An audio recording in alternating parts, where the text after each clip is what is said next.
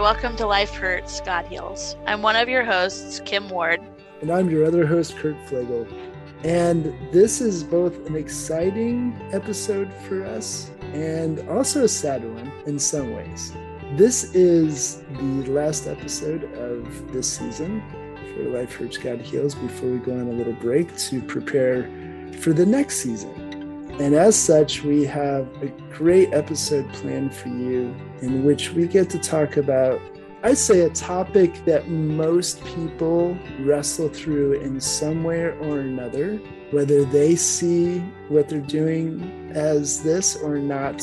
We're going to be talking about overcoming addictions let's be honest, all of us struggle and wrestle with addictions, or maybe we don't wrestle with them. maybe we just give in, right? So, anyway, we welcome Jono to this episode of Life Hurts God Heals as we talk about overcoming addictions. I'm glad to be here. Let's be honest, a lot of people don't want to talk about this kind of stuff. So, just really thankful that you're willing to do that for some unheard of reason, I enjoy having the conversation about it. So, in other words, you're weird. Yes, I am very weird. there was doubt? Yeah, I know. well, and our hope and our goal for this particular episode is to create more weird people, isn't it? Yeah, I would love to uh, spread my oddness around. It's actually really funny because I just looked up the definition of addiction, just see what we're dealing with. And uh, the definition of addiction is the fact or condition of being addicted to a particular substance, thing, or activity. I've had multiple English teachers tell me that you can't use the word in the definition of a word. And so I'm quite perplexed by that. But yeah. Jono, would you just tell us a little bit of your story? Yeah. So I grew up in a Christian family loves God and is extremely devoted and my parents are just amazing. They love each of us and they actually did a lot to like take care of us and to like guide us in a way that is God honoring. When I was in mainly high school, like really early on in high school, I got like tied up into porn and it was this insane release of dopamine and serotonin that was just like everything was firing in my head saying like this is like a cool good thing. And it's really a cheap in a way like a cheap thrill to achieve something that god has created so good in life. Of course i didn't really realize that until later. So throughout high school i constantly struggled with this desire to follow Christ and like being super active in youth group and in church and really like having like these cool guys speaking into my life, lots of really godly friends. And I did live a very God honoring life in high school. And yet I was still going back to this thing that I didn't want, but for some reason I couldn't leave it. That got put onto like center stage in my first year of college. I had so much freedom. I didn't have anyone looking over my shoulder.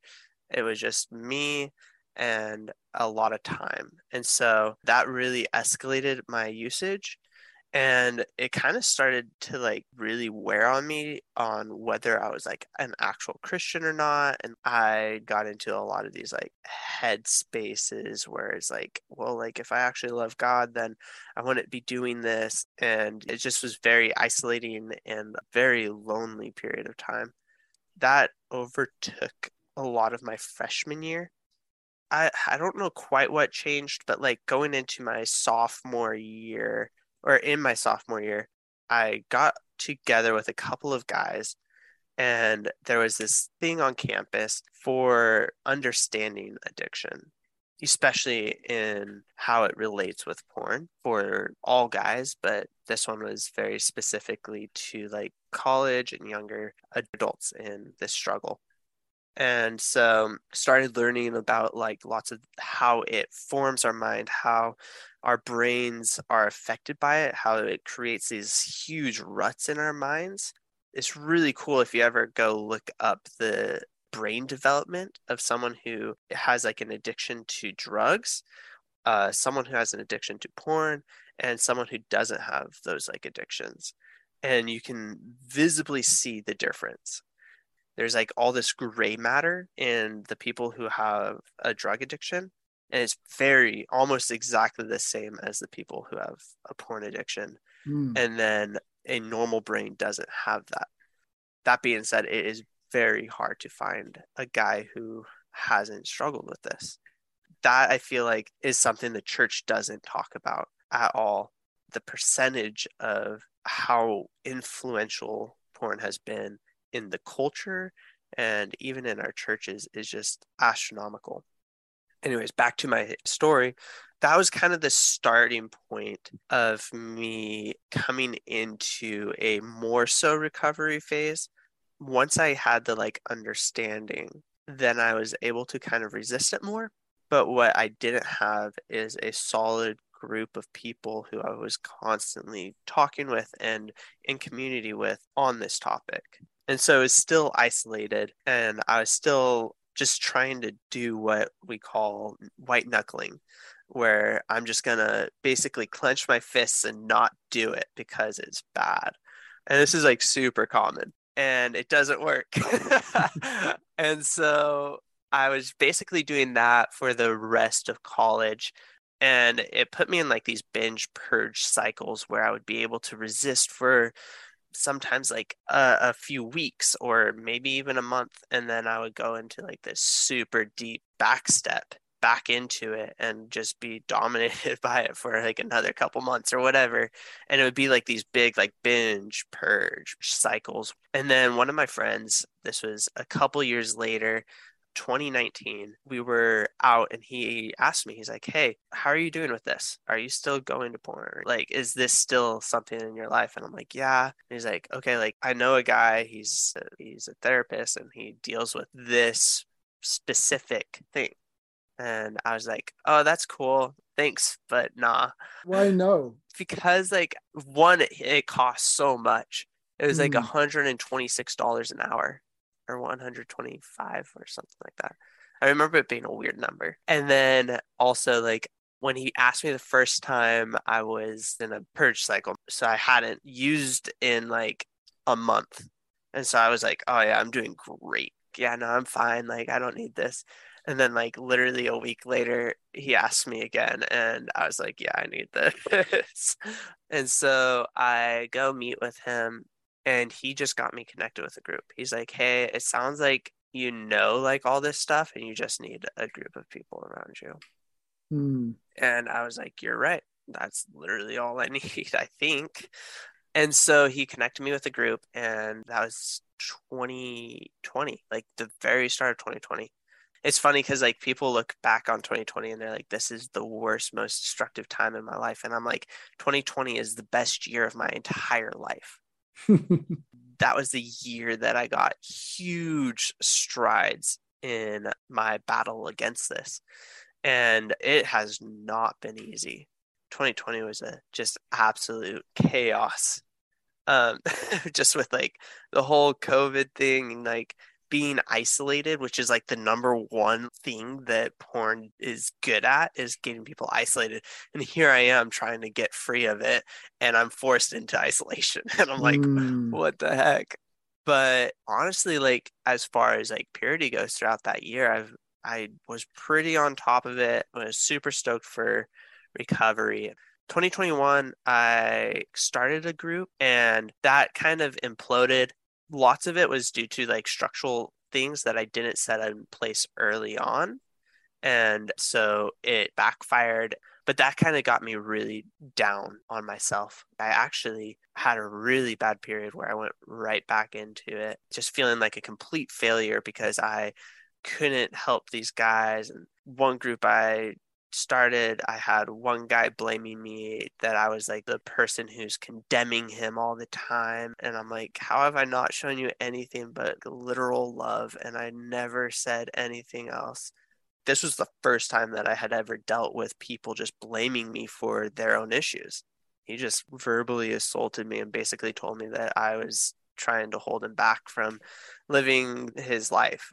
That was like actually really hard on me. Like I held that for a while. That was during the ending period of that group.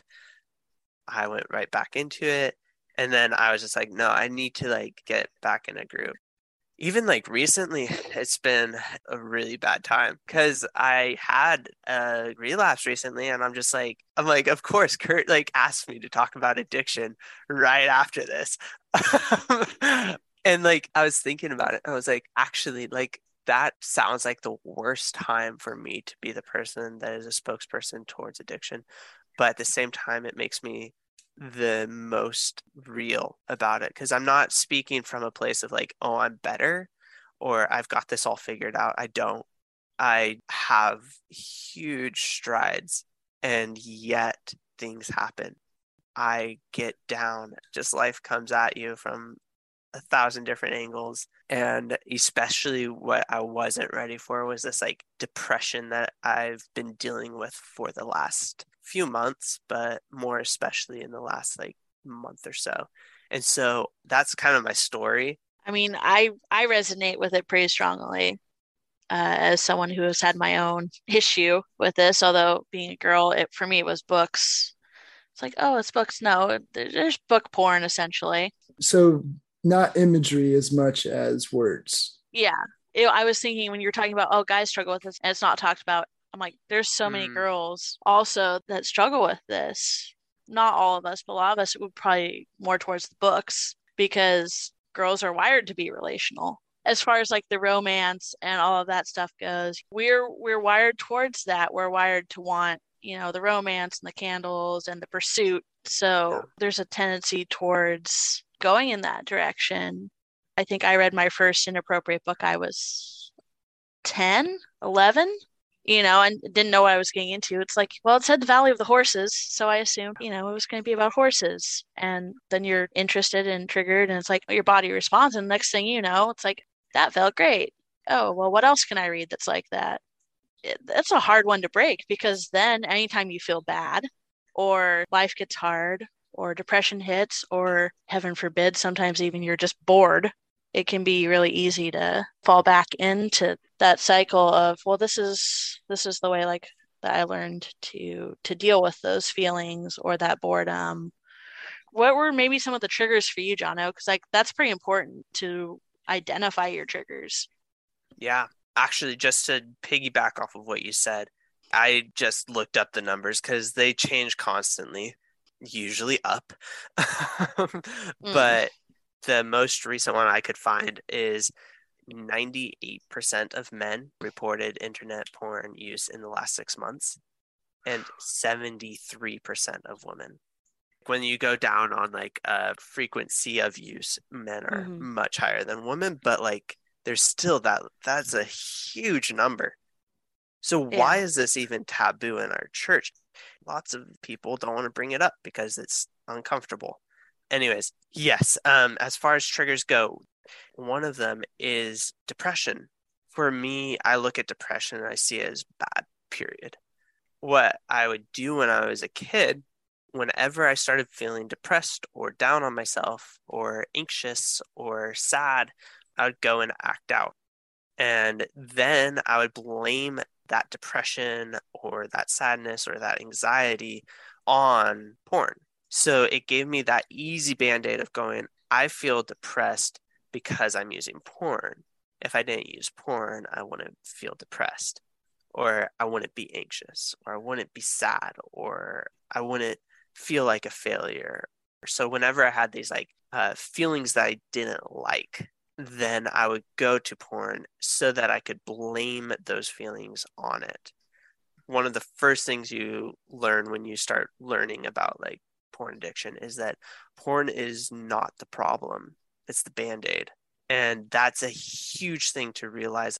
We're trying to live in a broken world with a fractured life, and we're trying to put these band aids on it. We can't keep up back in the day i had anxiety attacks and so like that would be one of the things that I would use porn to cover is like whenever I have like this anxiety attack or anything, then I would blame it on porn. And the thing that sucks is once you stop using those band aids, then you have to start to deal with the problems. When I stopped using porn, I had more anxiety. I had more uh, depression. I had more sadness. I had more loneliness. I think I heard someone say this the number one reason why people go to porn is because they feel lonely. There's so many factors, but what I've heard and researched is that loneliness is one of the main reasons or the main driving focus of it. Those are just some of the triggers, but yeah, like understanding your triggers, it's massive. And the only thing that has helped me long term in any of those areas is Christ. It's not necessarily saying like, oh, I will never feel lonely again. I wish that I could just do that. Mm. It's not that I would never feel isolated again. I'm day three into having COVID. I feel isolated. I'm like in quarantine right now. And yet I feel super connected because I've been talking with people, especially yesterday. I felt bad, but I still was in community with people. I, I Mm. had to like make that that choice. And yesterday I felt super connected with people. I've been married for just about 29 years now, been with the same woman for almost 32 years. And I can tell you that marriage is not the cure for loneliness. Dang um, it, Kurt. I know you just Way to pop that the bubble for the two single people. But you did say, what is the cure? And that is Christ. And I want to talk more about that in a moment because you just touched on that. If that's the cure, we need to really delve into that some. But there's a couple questions I'd like to ask first. The first one is you mentioned gray matter. You were talking about the difference in brain scans between someone who is addicted to drugs, who's addicted to porn, and someone who is not. And you mentioned there's a lot of gray matter for those who wrestle a lot with addictions. What is gray matter to clarify for all of us who haven't, you know, dug into this? Basically, it's not dead parts of your brain. I believe it just like creates these gaps. And so your brain isn't actually functioning fully as it should be. It is these ruts. Like our brain should be completely working together. And yet we have these like ruts that skip stages. And so one of the things that you also learn early on in recovery is about brain plasticity. Right. And it's the coolest thing ever. And if you don't believe in God, this is like insane. Like God can redeem us. He heals us. And so our brain is literally wired to heal itself if we stop hurting it, basically. If a drug addict or even a porn addict stops, then your brain starts rewiring and creating new neurological pathways and revitalizing the gray matter. It's so amazing how God has just wired our brains to heal itself. You and Kim both talked about the triggers that cause us to go back to our addictions that at least give us the excuse to go back. And I see this relationship between the gray matter, the gaps at least, and the ruts in our behaviors, right? Where we get stuck in this rut of a cycle of behavior, a pattern of behavior. Yeah. I feel lonely, so I go to porn. Yeah. I feel isolated. I feel anxious. I need comfort, so I go to porn. And the longer we go in these ruts, right, the more gray matter we have to deal with, and the deeper the ruts get, and the more insular we get, you know, in our behaviors, seems like it's harder to change. And yet, like you said, there's this thing that God has given us. He's given us a way out. We're not actually stuck. And that's the beauty of this, right? We're not actually stuck in these patterns of behavior. The incredible, mind blowing fact and the truth actually is that brain plasticity points to the truth that we can change. that there is freedom for us. We can get out of the ruts, out of the gaps in our brain, and, and we can create new neural pathways. We can change. And so you mentioned the cure for addictions is Christ. So, how is Christ the hope for change? How is a relationship with Jesus that hope for seeing a new pathway develop when so many Christ followers are stuck in addictions? God's plan A for our lives is hardly ever to fix us, miraculously fix us. His plan A is for us to be connected with humans that work together to fix each other. God's plan A is people helping other people. That is like such a encouraging thing and such a frustrating thing because you're like, well, God could just heal me right now and he doesn't. Basically what we're doing when we're talking about like in group is what we're doing is we're going, okay, I feel lonely. Instead of going to porn, I'm going to make this call to this guy. Or whenever I feel isolated, I'm going to make a call to this person. A new pattern um, of behavior. Yeah. All right. So if I feel lonely, then instead of what the rut in my brain is telling me to do, which is go to porn, I go and call someone. And so I'm creating a new pathway from that loneliness. So when I feel lonely, I'm getting connected with someone. One thing that I actually enjoy doing now is when I'm dealing with like sexual fantasy or like have like these thoughts that come up, I'm like, okay, I should go listen to or like read a fantasy book. And I found that that's really helpful because it, it redirects where my brain is going. And one of my favorite things is Revelation 21. I think it's probably my favorite chapter in the entire Bible. Hmm. And it's when the New Jerusalem is coming down and it has this like amazing picture of what the New Jerusalem looks like. And so I often listen to it, I often read it. And so when I want to fantasize, that is like actually one of my go tos. And it will legit make me cry. Like it's just such hmm. a beautiful like section of the Bible. Wow when I pour my fantasy into that, then it's like, well, like this is so much better than what I was thinking about fantasizing. Does that happen 100% of the time? No. Have I learned to like adjust my fantasy and like go and use it as like a more productive way and not a way to lead towards sexual fantasy? Yeah. And it's been super helpful. I read a book years ago called Celebration of Discipline by Richard Foster, one of the most impactful books of my life, talking about the spiritual practices. We're talking about practices, right? To break habits and patterns. And one of the spiritual practices he was talking about in one of those chapters, he's talking about a certain spiritual practice, and he talks about the sanctified imagination that God has given us the gift of our imagination and yet we often corrupt it right? We use it for corrupting purposes as what we're talking about right? And then he talks about not throwing the baby out with the bathwater but actually seeing the gift for what it is and allowing god to use our imagination to bring us into deeper intimacy with him. And that's basically what you're talking about is part of that journey is turning your mind from you know very deliberately turning your mind from corrupting fantasies to you know to thinking and imagining things that will elevate your life yeah. so kim is there anything that you want to comment on or ask questions about my friend group isn't huge. So it's always a struggle with the idea of like, okay, well, what do you do if the person you reach out to is busy? Or you go through your list of people and you're like, oh, they're all at work. None of them are available. Hopefully there's a backup plan. This is so relatable.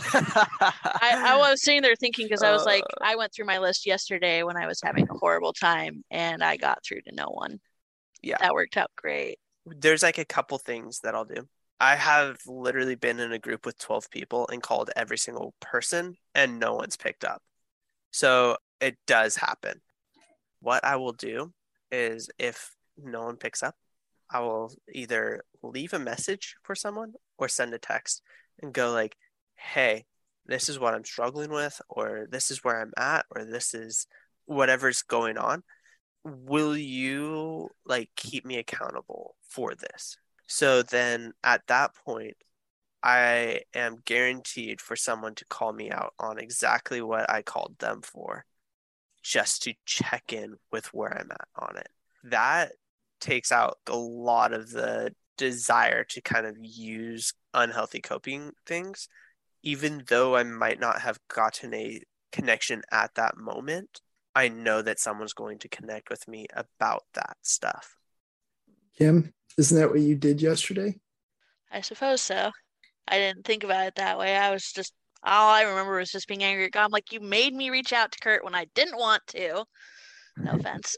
Because I was like, well, great. If he doesn't respond, then I feel even more alone because that was like my last resort. Yeah. Loneliness is a very common feeling in that moment. Yeah. Like, I was like, I was already lonely, and I was like, God, you just made it worse. yeah, I just called everyone on my list and no one was there. What you Yeah. need to know is that you're not alone. Now there's like however many people with a missed call from you that are now, whether or not they like see it at that moment or whatever, within the next hour or so, because of how addicted we are to our phones, they are Mm. thinking of you and probably praying for you and maybe reaching out to you. Which he did. He did. I did. did pray Yeah. and Yeah. reached out later, but I did pray. Yeah. Yeah. Well, I reached out in weird ways, but I did. I, I did let you know I was praying. I, I did send some emoji prayer emojis. Oh gosh. Our go to, the prayer emoji. Can I step in here for a Yeah, moment? go for it. Oh, sure. Go for it. what we're really talking about here is you know this desire for community right we talk we're talking a lot about loneliness isolation community who is the source of community Well, it's it's God. I mean, he's obviously the ultimate source. I mean, he's complete in and of himself, the three in one, having community within himself first as an example for us. Which I mean, that was, you know, the whole point of getting prayer in the first place. It's like, all right, I'm not alone. and so here's the thing about community. Is like this is what you talked about john you said christ is the cure right? We all long for community. We all long for relationship because we are created in god's image. And god is community within himself. Father son and holy spirit right? They are the three who have always existed and always have been in complete, authentic community with each other. They, they've never withheld anything from one another. There is no sense of isolation. There is no sense of disconnection until the cross, until Jesus willfully allowed there to be disconnection to carry our sin for us, which is the thing I think we we talk about less. We we often talk about his pain from a physical standpoint, the cruelty that he endured at the hands of men and the mocking that he endured at the hands of men, the creation literally mocking and torturing and killing its creator. Yet, what we don't often talk about as much is the pain of Jesus being disconnected from the community of the Father and the Holy Spirit for the first time in eternity. Humankind cannot comprehend that level of pain. We understand the pain of once we have something and it being taken away, of what it feels like to to lose something that we always had or we had for a long time and then it being gone we we feel that absence. We feel the pain of that absence. Imagining that from an eternal perspective that on the cross jesus for the first time in eternity was isolated. There's no comparison to our isolation. We have never felt real isolation like that. This is what I've come to believe when you want to talk about hell as a reality, people will go, you know, why would a good God send people to hell? That's a straw man. That argument doesn't exist because one, God doesn't send anyone hell. Because think of this hell is isolation. That's what hell is. We were created for relationship with God. We are created by a communal God. When we say God, we think oftentimes of a singular entity, but God is family and always has been. And this is why when I talk to Jehovah Witnesses who don't believe in the Father, Son, and Holy Spirit, don't believe in God as a community, my question is if God is one being and is eternal, and we see in scripture in First John chapter 4 that God is love. Before he made the creation, which is not eternal or infinite, who was God loving? Because if love is real, love needs not only a lover, it needs an object to love, an object of love. So in eternity, if God is love, who is he loving? Who is his love focused on? Who is the object of his love before there was a creation? They have no answer to that because love only exists if God is community. And this is why isolation is hell. So, the question I have for anyone who feels isolated and lonely and goes to porn and now is going to someone else, right? Like you said, calling them up to break through that isolation. The question is, who's our first call to? Is it people or, or the one who is community? This yeah. is why Christ is the cure because he is community. Father, Son, and Holy Spirit. Do we call out to him before we pick up the phone or the, you know, the computer or whatever? And then sometimes it's a really good reminder because I have guys that like I'll just call them and I'm like, hey, this is just going on. They're like, have you like prayed about this? I'm like, no. What's your favorite chapter? Revelation 21. Revelation 21, and which is all about the what? The New Jerusalem coming down. And what is a city? What makes a city a city? It's the people. The, yeah, the, the population of people. In that uh, actual chapter, it, he takes John to a mountaintop and they overlook and they see all the all the Christians. Yeah. We're talking so much about community as the cure, right? Oh yeah. community is everything that's why like even non-christians they can get freedom from their addictions because like god didn't just make it so that only christians can get healing and whatnot i would argue that christians don't have the only like reason to get healing but um even with that like to increase relationship with people that's like our goal with getting rid of addictions yeah um and if you're in community if you're pursuing people instead of porn or drugs or whatever, you can get healing. And that's just an encouragement to people who feel like they can't ever get free of whatever they're dealing with. Psalm 19 says, All of creation declares the glory of God, mm displays yeah. his glory, who he is. Yeah. And so humanity, and especially in the aspects of being a communal creature, displays the glory of God. So when someone who doesn't necessarily believe in God, but wants to be free of, of an addiction, looks to another person for help, that is displaying the glory of God, whether they know yeah. it or not, because God is community. Absolutely. The only way out of anything is through community because the opposite is hell. And what are we really trying to fix? You said addictions are the band aid, right? Yeah. What are we trying to fix? Isolation. You know, like hell is death, right? And death is isolation. When we separate ourselves from God and people, we find ourselves in death. God says, I am the way, the truth, and the life. And I find when people want to argue with that, when because that's what Jesus said, and when they're like, oh, they buck against that, it's like, okay, you can buck against that intellectually, but understand this. If you resist that, you're resisting life itself, if that's true. we got to get really down to the core issue here. God, he looked at the tree of the knowledge of good and evil and he pointed it out and said, If you eat of this tree, you will sin. That's not what he said. Sin wasn't the issue. What was the issue?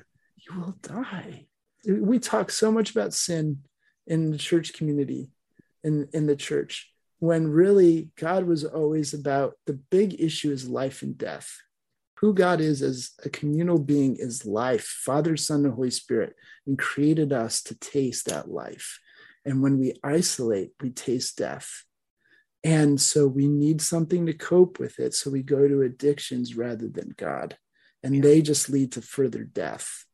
Yeah. Even with community, what you'll find is, uh, or what I have found is, even within that, like going and telling people my story there's going to be people that don't accept you, that they say that you're a failure or whatever, and they leave you. Um, and that's like the hardest thing because you're like, well, I, I literally took this chance or whatever. And now these people are gone. They were with me throughout my entire addiction, not knowing, and they were fine with me. But now that I'm verbal about this, then they leave me.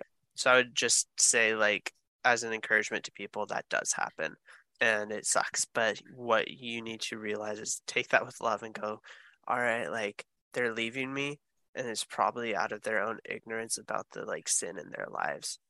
That's what I've found it most commonly is, is if someone's leaving you because you've dealt with porn or because you've dealt with drugs or alcohol or you've dealt with whatever, it's oftentimes because they're not aware of their own sin, whether that's blatant sin or sin that has just kind of conceded itself into their lives.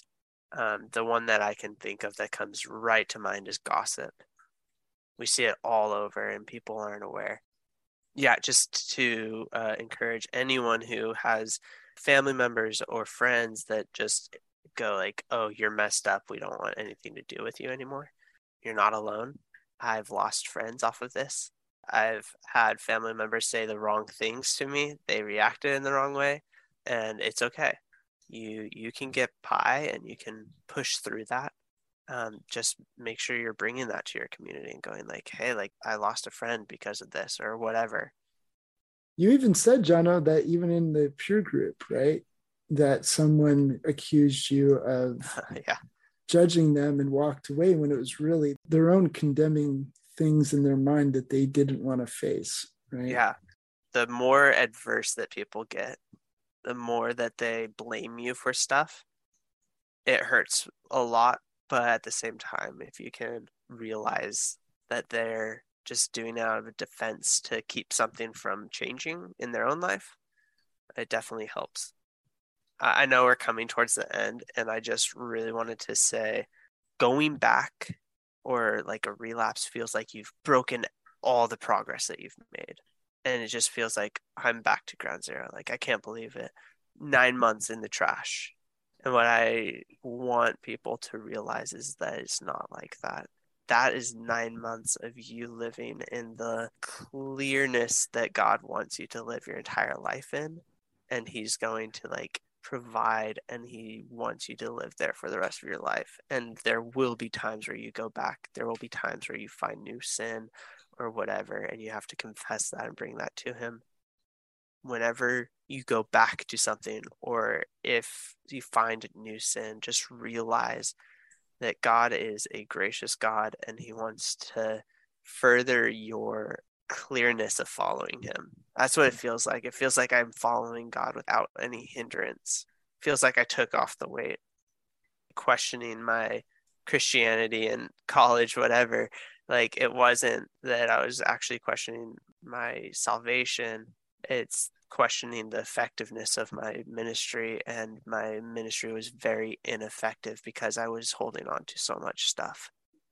You know relapses happen because the addictions are really just a band-aid. They're they're not the real issue. The real issue is the emptiness we all feel. When we say sin what john talks about is very much the analogy of light and darkness.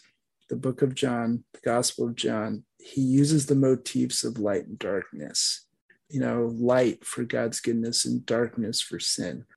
What is darkness? It's an absence of something, it's really nothing. And so when we take on these sinful behaviors, we are looking to things that are actually empty because we feel empty. So we're actually pouring emptiness onto emptiness. What we're really trying to find is something to fill up the emptiness. And the emptiness is where we feel a lack of love. We feel lonely and isolated, and therefore we don't feel loved and love is the thing that God offers us in the community of Father, Son, Holy Spirit. And so our patterns of behavior that were set from Adam and Eve is to turn and hide from God and hide. And when we do, we're hiding from the very one who can fill up all those empty places with his love. It's like, you know, closing ourselves off and becoming a darkened room and Jesus says in Revelation that he's knocking at the door. The invitation of Jesus knocking at the door, whoever opens the door, what does it say he will do? He'll come in and eat. He will eat, fellowship, community. He will eat with them and they with him. Our natural tendency is to go to these patterns of behavior because we feel empty. We don't feel loved. We feel a lack of love.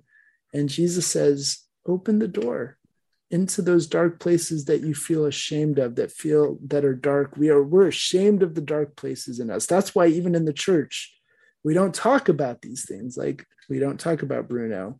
We don't talk about porn because it's a source of shame. And shame is really just an emptiness a lack of love.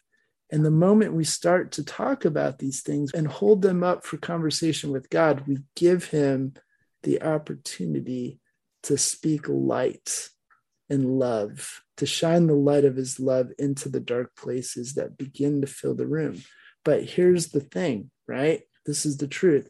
The more freedom we get, we sometimes the more we freak out. Yeah, no, absolutely. Because Israel became free, right, in, from Egypt, and then they didn't know what to do with themselves, and they wanted to go back.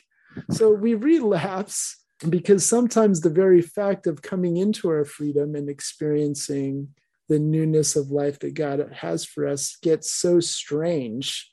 It's yeah. so not what we're used to that we want to go. Sometimes we just want to go back to what we knew. We want to go back to the chains because that's what we knew. And God understands that. And so I think what you said at the end is a, is a great encouragement to people.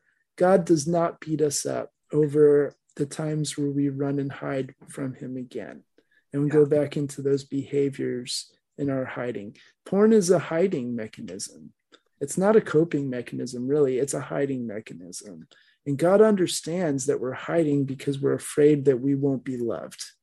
And especially when you have even Christ followers who walk away, right? You have misunderstandings and walk away. And those are the people who are supposed to represent Jesus to us the most, and they walk away. But here's what God always says we have to go back to God, even when his representatives fail us. God never does. He says, Kim, this is one of your big ones, right? I will never leave you or forsake you. Say it again, Kim. That's so powerful. I will never leave you or forsake you. Isn't that a promise from him? Mm-hmm. Sounds like one. Yeah. That all to say is like after a relapse or whatever, it feels like that time of freedom was wasted in a way. And even at a neurological level, that's not true. Like you've already done so much rewiring. And one of the things that I've also learned is it's not about necessarily how often you relapse or whatever it's about how quickly are you taking that back to god right. and resubmitting and going like god like i know this is wrong. Like how quickly are you taking your failure and bringing it to god and bringing it into your community and going i need help. Yeah because what the enemy did in the garden was an incredible bait and switch. See there's god and the enemy. One of them is an advocate and one of them is the accuser the advocate is the one who fights for us, who speaks out for us. That's God. He's the intercessor. Jesus shows us what God is like by interceding for us, right? Everything he did was to be our advocate so that we don't stand accused. God's not the accuser. Yeah. Right? That's what actually Satan means, right? Adversary, accuser, right? That's who he is. But in the garden, he made an incredible bait and switch with Adam and Eve and convinced them that God was the accuser and he was the advocate. And now we live in the isolation of our condemnations and accusations that we're buying into because we've allowed the accuser in to be the closest to us. Yeah. And this whole process of coping with our addictions and dealing with our addictions is actually the process of trusting that God really is the advocate who's always been for us and that it is weeding out the voices of shame and accusation that the enemy just multiplies the cure is to open the door and let the advocate speak into those dark places. And it's retraining our brains. Before we ever knew neuroplasticity was a thing, Romans 12 2 says, no longer conform to the pattern of this world, but be transformed by the renewing of the mind. It's so almost that, as if God, who created us, has outlined so much stuff that 2,000 years ago was said, two to 6,000 years ago. Sorry, the Old Testament has some of it too. And like science just has to agree with it. It's yeah. so funny. It, yeah. It amazes me. Here's the renewing of the mind God is our advocate, not our accuser. And when we come in prayer, the accusing voices we hear first, when we sit down and feel bad about yesterday and shame, when we come into the silence, that isn't God that's the one we've let in to be closer to us, which is the accuser. And so we have to renew our minds to not listen to that first voice of shame and accusation that leads us to flee into isolation. We need to, you know, renewing of the mind is to reject that voice of accusation and give God the chance to show us he really is our advocate. That's the renewing of the mind, to agree that God is the advocate the more we do that, the more depression and anxiety and shame lift because he's speaking love into those places. And all of those are just empty places. They're just death, they're a lack of life and love. That's the renewing of the mind, agreeing with what God says about himself and us. Addiction's a pretty small topic. So Right. There's only a couple things to be addicted to either. Of course. Uh, says the girl with over 200 books. Mm. so we always like to ask whoever we're interviewing if they would pray for the people listening, if you wouldn't mind, Jono. Absolutely. Dear Lord, yeah, I just pray for everyone who listens to this that my story, my life, might enlighten some dark areas in their own life.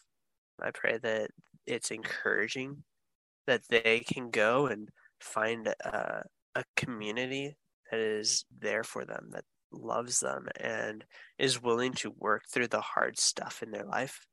Lord, I pray that the way that you've brought me closer to my family, to my friends, to the community of Slow through my addiction, that you transform other people's lives to be similar. I pray that you continuously work in their lives and make yourself known through others in their life. Give them the courage to speak out about this.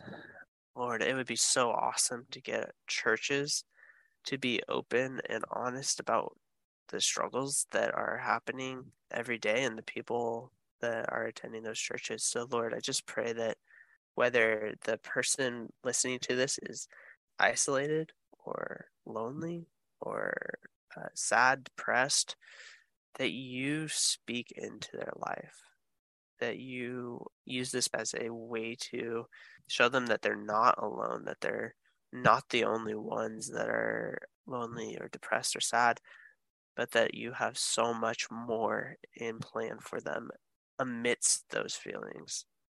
I just pray that it sinks into their heart and that you work in their lives the way that only you can do. yeah, and I thank you for Kurt and Kim and their willingness just to come and produce this. I pray that you bless it and that that this just has a tremendous impact on our community. In your name, amen. Amen. Amen. Thank you, Jono, for wow, just everything you shared. I can feel the power in this one. Oh yeah, it's super easy to share about this stuff. Hmm. Oh boy. I Might not for- be easy, but it is definitely Worth it. good and worth it. Yeah, Mm-hmm. especially w the amount of people that I've been able to help because I've been honest with them about my stuff has been just mind-boggling. That God can take something that I felt I was broken in, and He's just spoken so much life into it through helping other people with their brokenness in it too. it's almost like what he said in Romans chapter 8 that he reconciles all things together for the good of those who love him or are called according to his purpose. It's almost like he actually does that or something. He actually uses all things for good, Yeah, Mm. even He our really brokenness. yeah, it's it's just ridiculous. and the more honest we get about our brokenness, the more our mess becomes our message. Yep. Yep. So thank you for using your mess to be your message with us. So we really appreciate it. Yeah, it's my pleasure. And please know you can reach out to us with any of your questions, your prayer requests, or if you need help because you're feeling stuck in some area of your life. I am a coach for transformation that helps people move forward on their journey. If you want more information, or you want prayer, or you have questions, you can email me at coachkurt777 at gmail.com. And as always, remember that you are God's beloved, so be loved.